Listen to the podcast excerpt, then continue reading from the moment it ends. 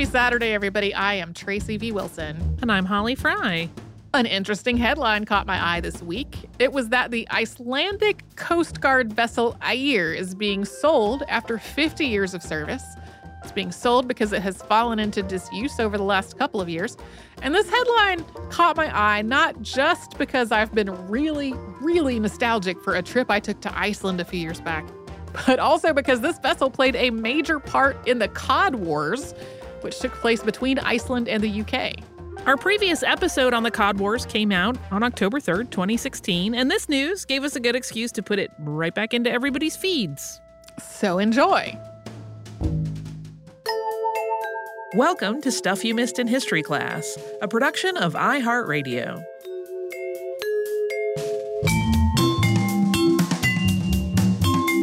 Hello, and welcome to the podcast. I'm Tracy V. Wilson. And I'm Holly Fry.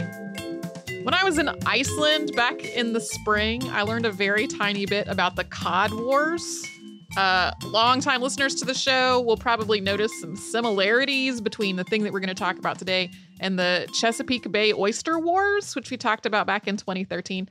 But while the Chesapeake Bay conflict was mostly confined to the states of Virginia and Maryland, the Cod Wars were an international dispute that wound up having a lot more long lasting ramifications in both the United Kingdom and in Iceland. So after I got home from this trip where I learned that the Cod Wars had happened, I put them on the potential episode list. And then all of a sudden, over the last week or so, multiple other people, sort of apropos of nothing, said, Hey, would you talk about the Cod Wars? Um, and that included most recently Gemma and Steve. So I thought, okay, I guess I'll put Cod Wars at the top of the list. It had been kind of languishing there, and now we're going to do it. Uh, I do want to be clear that this is definitely not the only fishing dispute that has ever happened in these particular waters, but it's definitely one of the most famous. Uh, and in some ways, it's the weirdest and the most comical, even though it was not actually funny to the people it was happening to. Like, it sounds funny, but a lot of people's livelihoods were deeply at stake in the middle of this thing that sounds sort of comedic. So, to give you the setup, Iceland and the United Kingdom are two relatively small island nations. The UK is a little more than 94,000 square miles, and Iceland is a little less than 40,000 square miles. That's about 243,000 square kilometers and 103,000 square kilometers, respectively. The UK, however, has much more habitable land than Iceland does. The middle of Iceland is mountainous and it's covered in glaciers, and also in many places volcanic, so nearly all of its population lives relatively close to the coast. It is completely unsurprising that two relatively small island nations, one of which is only really habitable along the coastline, have historically relied on fishing both as an industry and for the nation's cuisine. As we discussed in our podcast about the volcanic eruption on the island of Heimaey, fishing is critically important to Iceland's economy. Today, the fishing industry in Iceland employs about 11,000 people, which is a little more than 4% of Iceland's total workforce. And the fishing industry directly contributes to about 11% of Iceland of the Icelandic GDP and indirectly a full quarter of Iceland's GDP. About 40% of Iceland's export earnings come from fish today, with cod being a primary export. And before the 1970s, almost 90% of Iceland's exports were fish. Meanwhile, Britain's fishing industry employs a little under 12,000 fishers today, so about the same size as Iceland's industry. But because the UK's population and economy are so much larger, it's really a much smaller proportion of the UK economy as a whole. The UK has a population of 64 million compared to 323,000 in Iceland.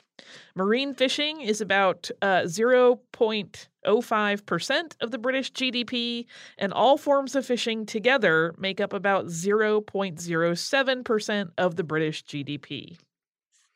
Prior to the 1950s, though, fishing was a much bigger part of the British economy, especially in fishing port cities like Hull, Grimsby, and Fleetwood. In these ports, fishing trawlers were pr- the primary employer, and most of the fishing fleet that sailed from these ports did what's known as distant water fishing. So boats would leave these ports in Britain and they would travel hundreds of miles to fish in the waters around Iceland.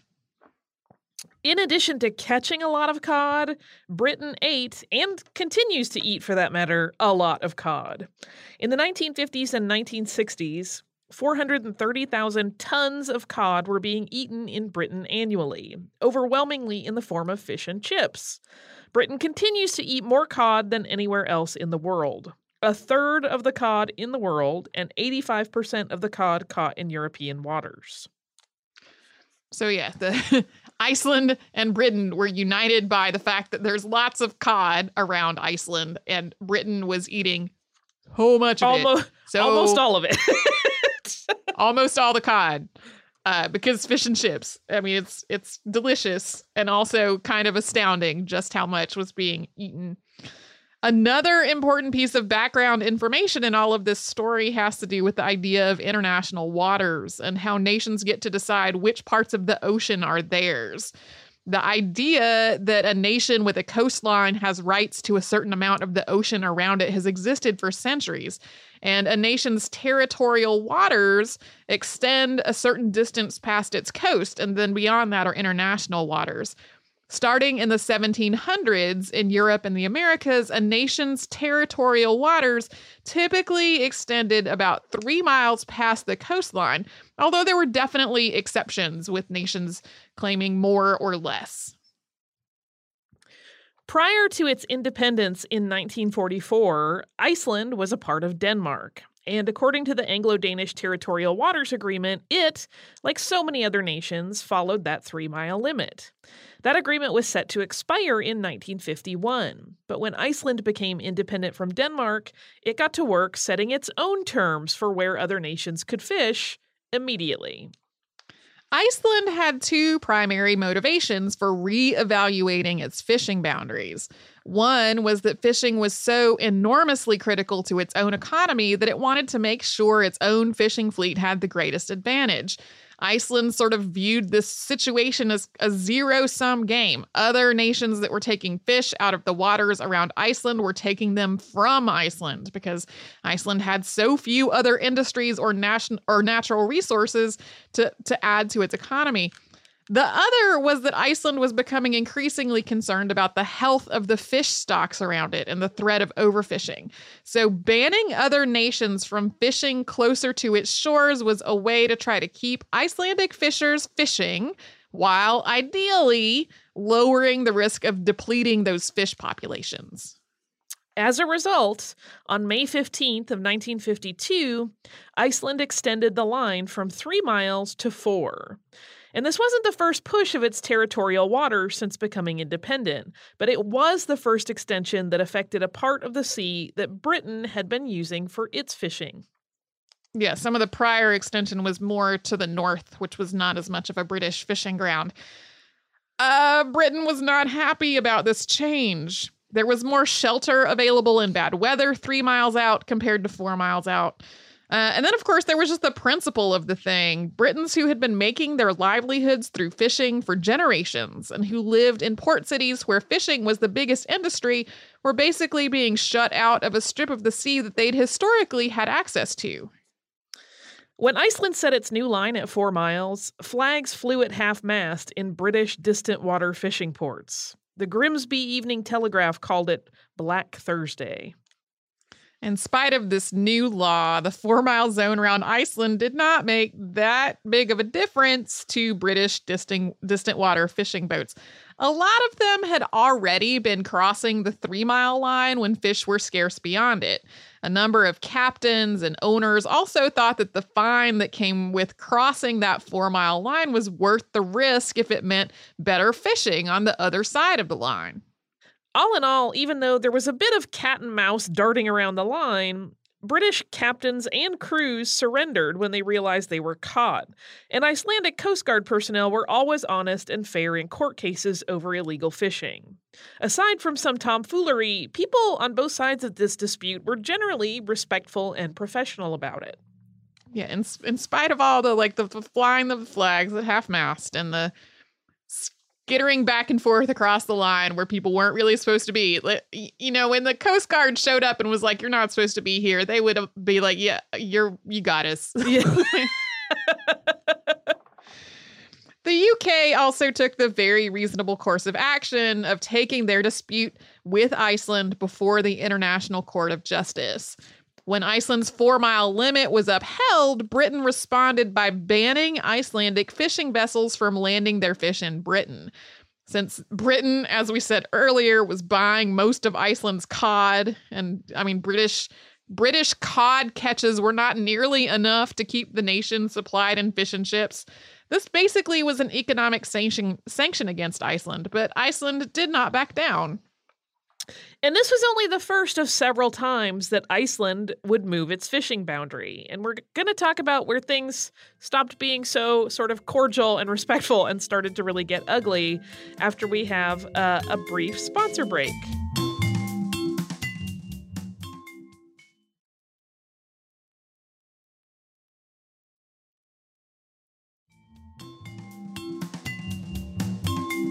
In 1958, the international community participated in the first international conference on the law of the sea. The UN's International Law Commission had been discussing and evaluating maritime international law for nearly a decade, but this was the first conference that was specifically devoted to international maritime law. 86 states participated in this conference. Fishing, we should point out, was certainly not the only thing being discussed at the conference. Resolutions were adopted regarding nuclear tests, radioactive pollution of the oceans, and conservation.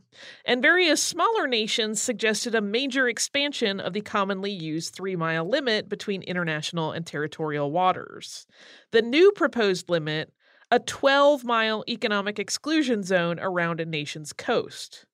Most larger nations resisted this idea for reasons ranging from economic unfairness to concerns that their navies could not effectively maneuver or patrol with that much of the sea off limits. However, when Iceland then expanded its exclusionary zone to 12 miles in 1958, part of its argument was that that 12 miles was eventually going to be international law anyway. And while that previous move from three miles to four miles had been met with flags at half mast in Britain's port towns, the jump to 12 miles was genuinely alarming. The zone between 4 and 12 miles from Iceland's coast was prime fishing territory for Britain's distant water fishing fleet. Shutting Britain out of 12 miles around Iceland had the potential to completely disrupt the fishing industry.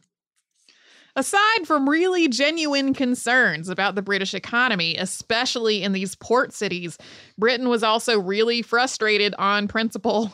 I understand this. I'm a person who gets colossally frustrated on principle.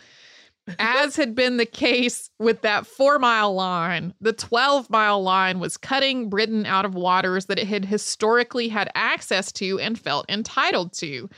And then there was an emotional weight to all of it. In the cities that were home to Britain's distant water fishing fleets, fishing was really at the heart of the community and of people's identities. So pushing out distant water fishing felt like it was stripping people of their way of life and of something that they felt like was a core part of who they were.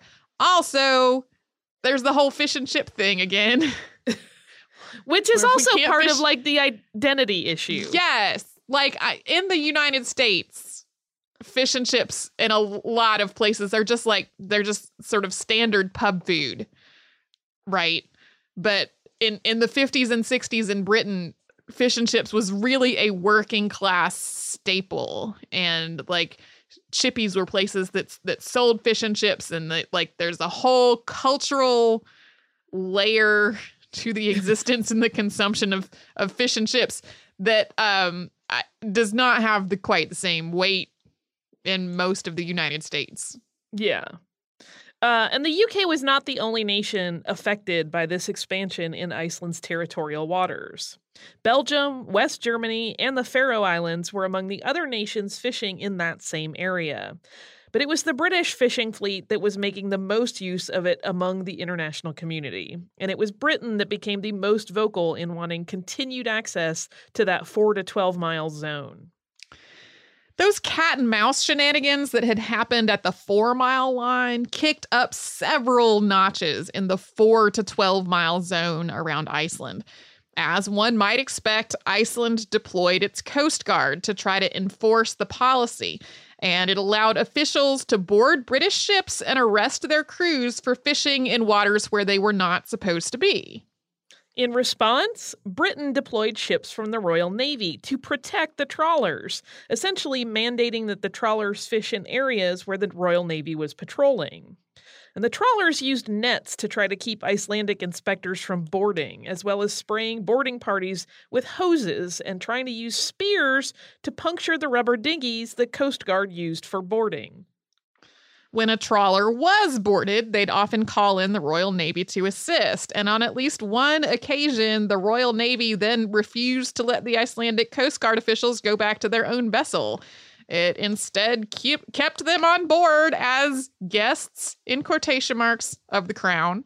One boarding party was eventually put into a little boat off the coast of Keflavik and allowed to row back to shore there.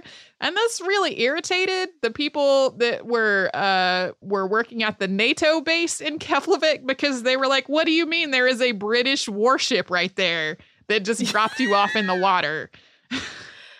Because Iceland had about six gunboats compared to the 37 Royal Navy ships that Britain had deployed, Iceland didn't really feel comfortable making a direct assault on the British force. Instead, Iceland kept thorough records of the names and numbers of all of the British ships that broke the 12 mile limit.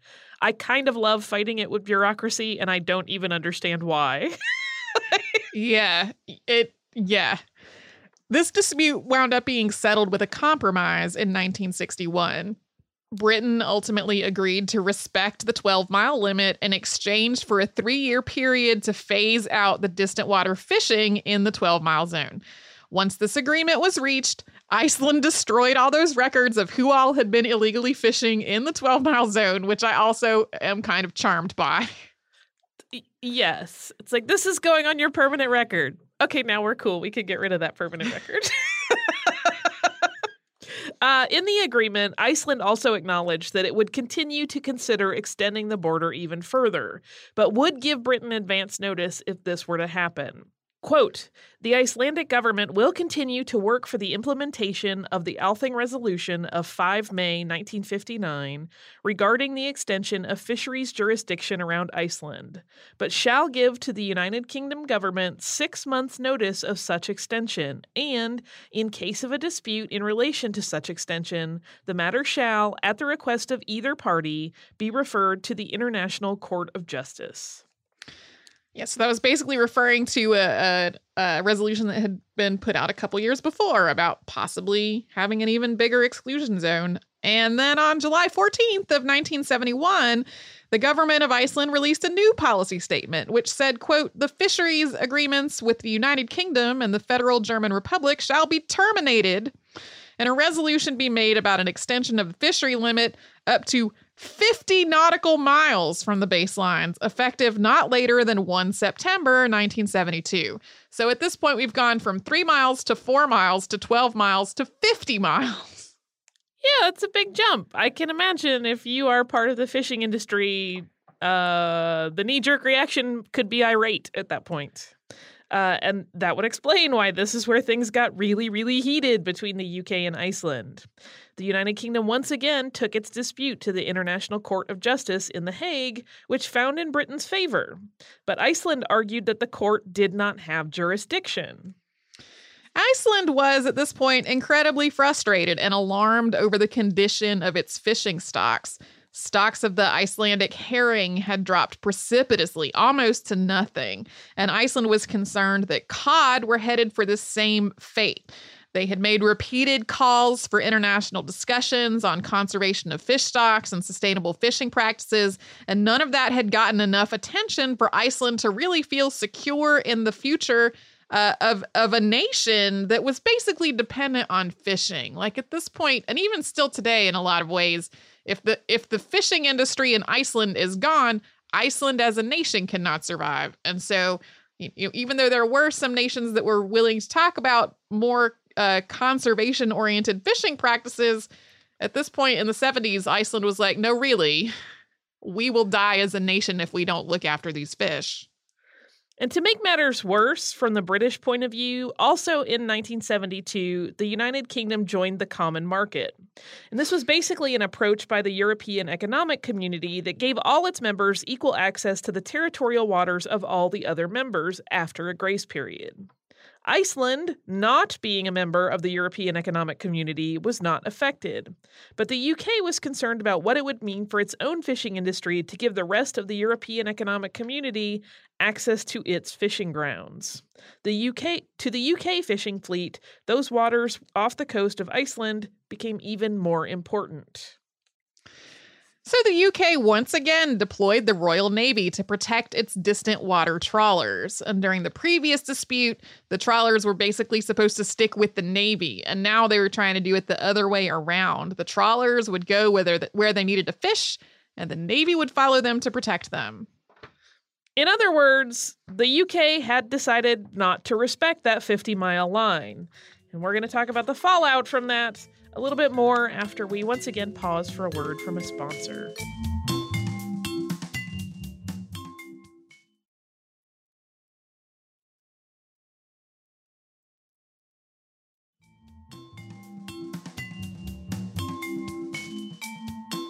The first day that British ships made their way across the newly established 50 mile line around Iceland, they covered up their names and numbers on their ships and hoisted uh, pirate flags Iceland's Coast Guard was mostly amused at this course of action because at this point they had been patrolling these waters with these British trawlers for years. And they were sort of like, Do you think we really can't recognize your ship without the name on it? Like, we know what your ship looks like, we know who you are. It's the Clark Kent glasses disguise of the sea. It was absolutely the Clark Kent glasses disguise of the sea. It really is. And this time around, things really did start, though, as much as we're laughing now. Uh, they became very serious and physical between Iceland and the UK. Toward the end of the previous dispute, Iceland had developed a trawling net cutter.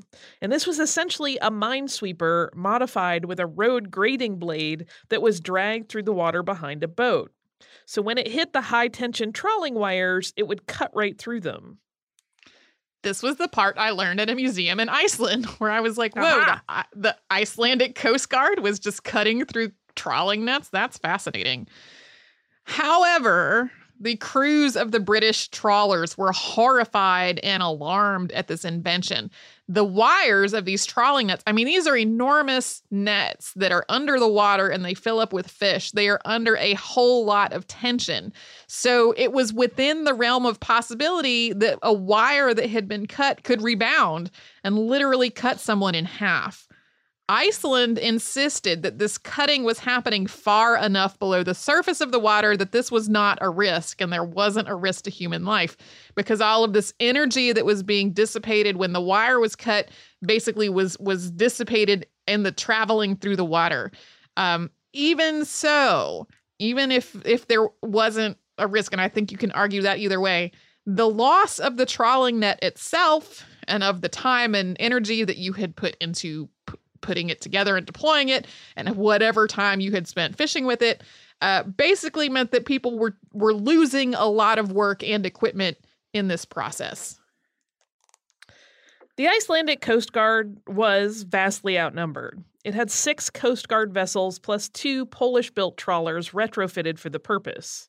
Britain, on the other hand, had a total of 29 ships earmarked for the purpose, with six to nine of them in Icelandic water at any given time. In addition to those frigates were seven supply ships, nine tugboats, and three artillery ships to protect its 40 trawlers. Soon, in spite of being so heavily outnumbered, Icelandic vessels started intentionally ramming British Royal Navy ships and trawlers.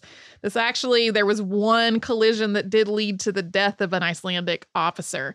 Britain responded by trying to update its trawler fleet by radio about the positions of Iceland's vessels. So the Icelandic Coast Guard started recording Britain's transmissions on the positions of where the Icelandic vessels were and then replaying them at a later date to sow confusion. When Britain realized that that was happening, their ships began to spread the word by radio to disregard the prior message. So the Icelandic Coast Guard recorded that too to replay it later on. It's a little Ghost Army esque at that point, where they're doing like these false soundscapes. May 26, 1973, an Icelandic ship shelled a British trawler. Also in May, Iceland banned British planes from landing at Keflavik Air Base. That October, the UK and Iceland finally agreed to limit the number of British ships in Icelandic waters, limit the size of the catch, and, thankfully, stop ramming each other. So this is kind of an uneasy peace that lasted for a couple of years, but in 1975, Iceland extended its maritime border again to 200 miles. So now we've gone 3, 4, 12, 50, 200. Once again, Britain refused to res- uh, to respect yet another expansion in the exclusionary zone around Iceland. Negoti- negotiations really quickly broke down. Iceland threatened to close the NATO base at Keflavik entirely and to end diplomatic relations with Britain. The international community became really alarmed. All of these conflicts were running parallel to the Cold War, and there were some concerns that Iceland, which was strategically placed between Russia and North America, might, under all of this pressure and resistance from Britain, just abandon its other diplomatic ties in favor of allying with Russia. Eventually, after numerous rammings and even some shelling caused damage to ships on both sides of the conflict, the Secretary General of NATO, Dr. Joseph Luns, had to mediate an agreement between Iceland and the UK, and that was signed in June of 1976. It upheld Iceland's 200 mile exclusion zone, and it specified that Britain could have a maximum of 24 trawlers in that zone at any given time. Conservation zones were established where no fishing would be allowed. And after six months, there would be no more fishing in the 200 mile zone. When those six months were up, Britain's distant water fishing fleet was effectively put out of business. Trawler owners were given some restitution for the loss of their businesses, and the government had reassured the distant water fishing industry to expect retraining for other work, as well as compensation for basically having been made redundant. However, that support did not actually materialize. In 1983, Britain's Fishermen's Association was formed to start fighting for compensation, and this was a battle that went on until July of 2000, when a settlement of 26 million pounds was uh, was earmarked for people who had been put out of work as a consequence of this international agreement. Fish stocks began to be depleted anyway, with Iceland needing to send boats farther afield, which turned into conflict with other nations as well, particularly Russia and Norway. Yeah, those stocks have rebounded a lot now, but if if you look at charts of the fish populations around Iceland, uh, there's like a decline over the 60s and then a cliff. And then they are very alarmingly low and then they start to recover. Uh, there's also a documentary. It was actually an Icelandic documentary, but it aired on the BBC. And one of the Icelandic officials that was interviewed for it talked about going to Britain, visiting some of these ports that had been the distant water fishing ports, seeing all of these decommissioned ships just sort of derelict there in the port.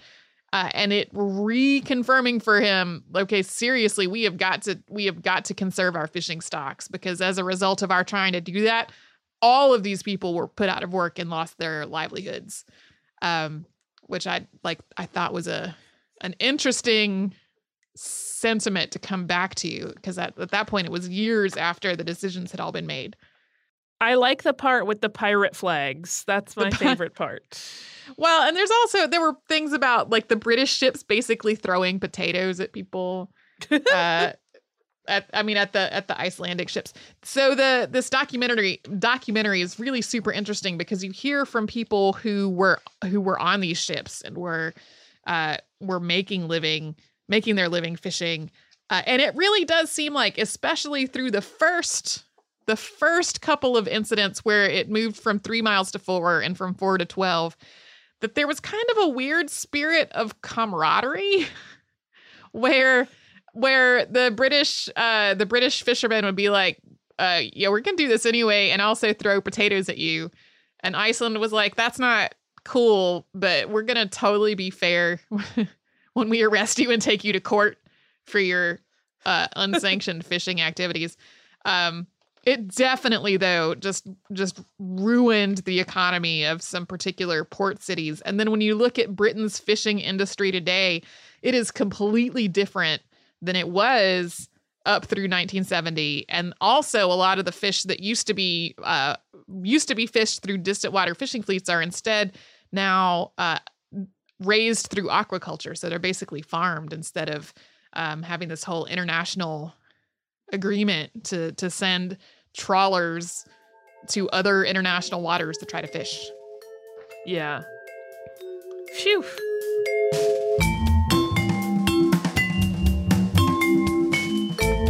Thanks so much for joining us on this Saturday. Since this episode is out of the archive, if you heard an email address or a Facebook URL or something similar over the course of the show, that could be obsolete now. Our current email address is historypodcast at iheartradio.com. Our old How Stuff Works email address no longer works. You can find us all over social media at Missed in History. And you can subscribe to our show on Apple Podcasts, Google Podcasts, the iHeartRadio app, and wherever else you listen to podcasts. Stuff You Missed in History Class is a production of iHeartRadio. For more podcasts from iHeartRadio, visit the iHeartRadio app, Apple Podcasts, or wherever you listen to your favorite shows.